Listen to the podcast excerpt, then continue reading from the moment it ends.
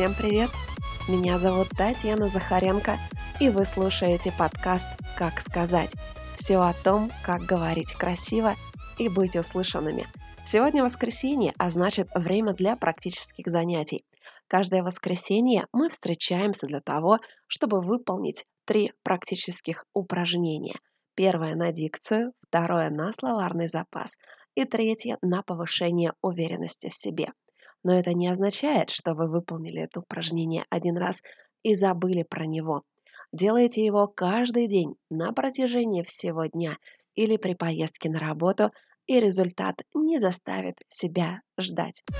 Итак, упражнение номер один. Оно нацелено на развитие вашей дикции, и я называю его «взгруснутус». В этом упражнении мы произносим трудно произносимое сочетание звуков. Но мы не просто произносим его, мы варьируем в нем разные гласные. Как правило, гласные в нашем языке произносятся легко, а вот сочетание согласных не очень. И у разных людей разные сочетания согласных с разными гласными вызывают совершенно различные трудности. Например, для кого-то сложен звук «ри» в четкости произношения, а для кого-то звук «са». Поэтому давайте начнем. Мы берем сочетание звуков «взгруз нутус» и повторяем его с шестью гласными нашего алфавита. Звучать это будет так. Взгруз нутус – взгроз нотос, взграс натас, взгрес нетес, взгрыз нытыс, взгрис нитис. Давайте сразу договоримся, что самое главное для нас при произношении скороговорок с труднопроизносимых сочетаний согласных звуков – это не скорость, а четкость. Потому что когда вы технически хорошо осваиваете труднопроизносимое сочетание звуков, за скоростью дело потом не встанет. Самое главное – выговорить все, что я вам даю, а, четко и правильно. Давайте еще раз – взгруз нутус, взгроз нотос, взграс натас, взгрес нетес, взгрыз нытыс, взгрис нитис. Для облегчения запоминания порядка произношения гласных давайте запомним их порядок. У, О, А, Э, И. Итак, давайте третий раз, а если вам нужно будет запомнить, прослушайте еще раз. Итак, закрепляем. Взгруз нутус, взгроз нотос, взграс натас, взгрес нетес, взгрыз нытыс, взгрис нитис. И не забывайте четко артикулировать звуки. Ваши губы вытягиваются в трубочку при произношении «у», растягиваются в улыбке при произношении «и», и рот широко открывается при произношении «а». Если вас никто не видит, вставайте перед зеркалом, не стесняйтесь и артикулируйте настолько четко, насколько это возможно. И когда вы поймете, что для вас не представляет никаких трудностей произношения, начинайте работать над скоростью. Но только после того, как каждый согласный из этого сочетания будет произноситься с вами на отличном, уверенном уровне. Успехов, друзья! А мы переходим к упражнению номер два. Упражнение номер два по воскресеньям традиционно нацелено на расширение вашего словарного запаса. И сегодня упражнение будет следующее. Каждый день в течение недели, в любое время дня, когда вам комфортно, наблюдайте за предметами вокруг себя. Но не просто наблюдайте, а придумывайте им определение характеризуйте их. И характеризуйте их нестандартным образом. Что я имею в виду? Например, вы выходите из подъезда, идете на работу и видите дерево, березу.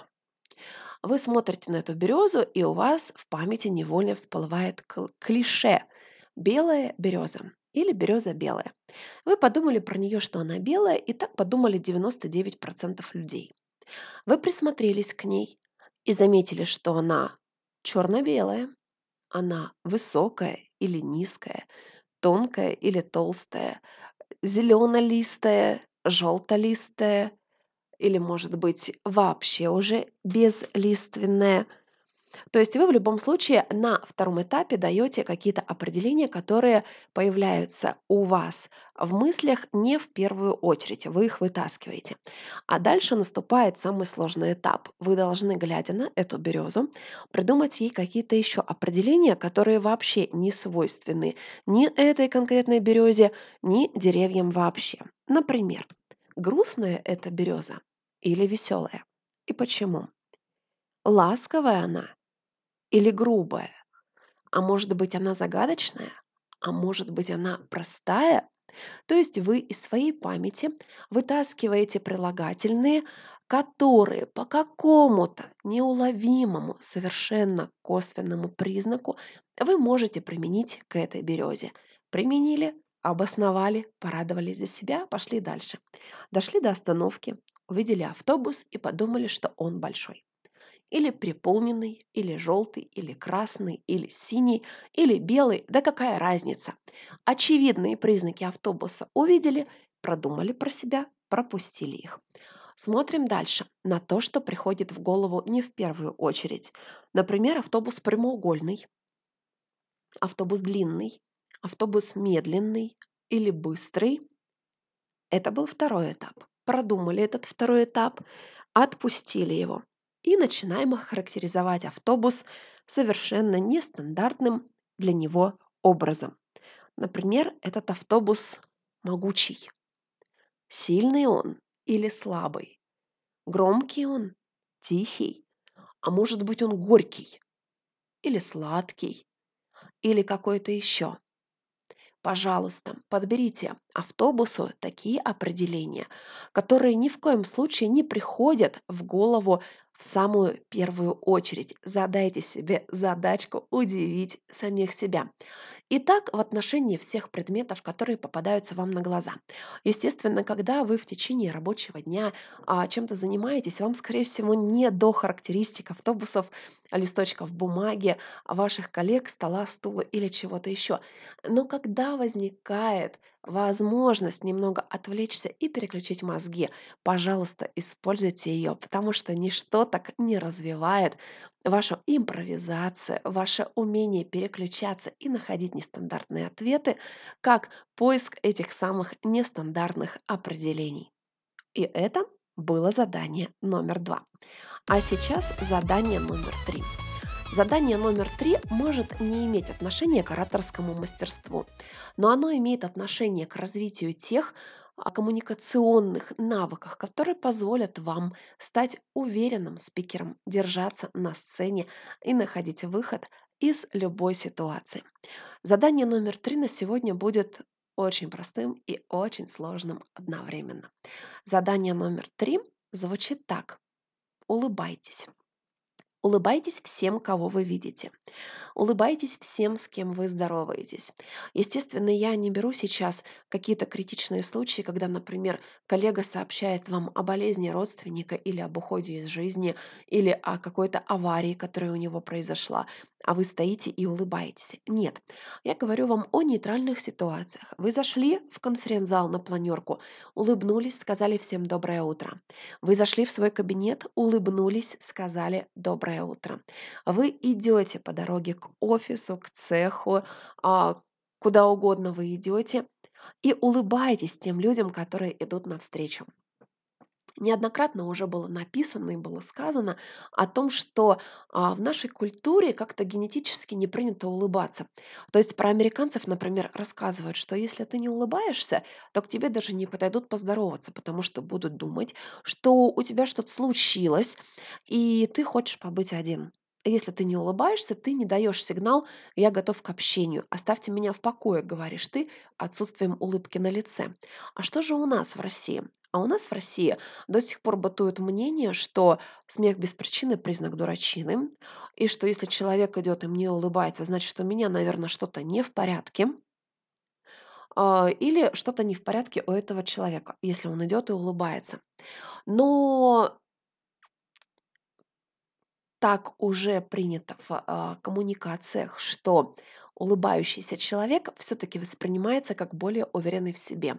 Он воспринимается как более харизматичный, он воспринимается как бесстрашный, и он воспринимается как человек, которому можно и нужно доверять. А это означает, что улыбка, в том числе и не вызванная анекдотом или встречной улыбкой, это мышца, которую нужно прокачивать. Улыбка — это необходимое для коммуникации условие. Что мы делаем? Мы улыбаемся коллегам, встречным людям, детям, родителям, друзьям, знакомым и незнакомым. Мы просто улыбаемся. И поверьте мне, на самом деле улыбнуться просто так – это непросто. То есть вроде бы кажется, что здесь такого? Губы раздвинул, зубы показал и пошел дальше. Но человеку, который не привык улыбаться, требуется достаточно серьезное напряжение в том числе и эмоциональное, для того, чтобы улыбаться начать. А теперь представьте себе, вы выходите на сцену, вы выходите к аудитории, вы выходите на планерке, на доклад, на защиту.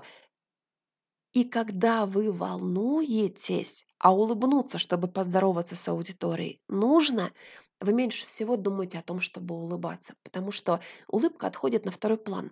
А если до этого ваша улыбка в повседневной жизни прокачана на 100%, то вы улыбнетесь совершенно непроизвольно, даже не думая об этом.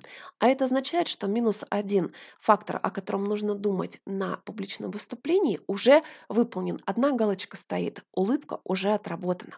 Поэтому улыбайтесь, отрабатывайте вашу улыбку, настраивайте свои коммуникационные навыки до следующего воскресенья. В следующее воскресенье будет новый выпуск практических заданий и будут новые задания. Итак, подытожим, что вы делаете в обязательном порядке в течение этой недели.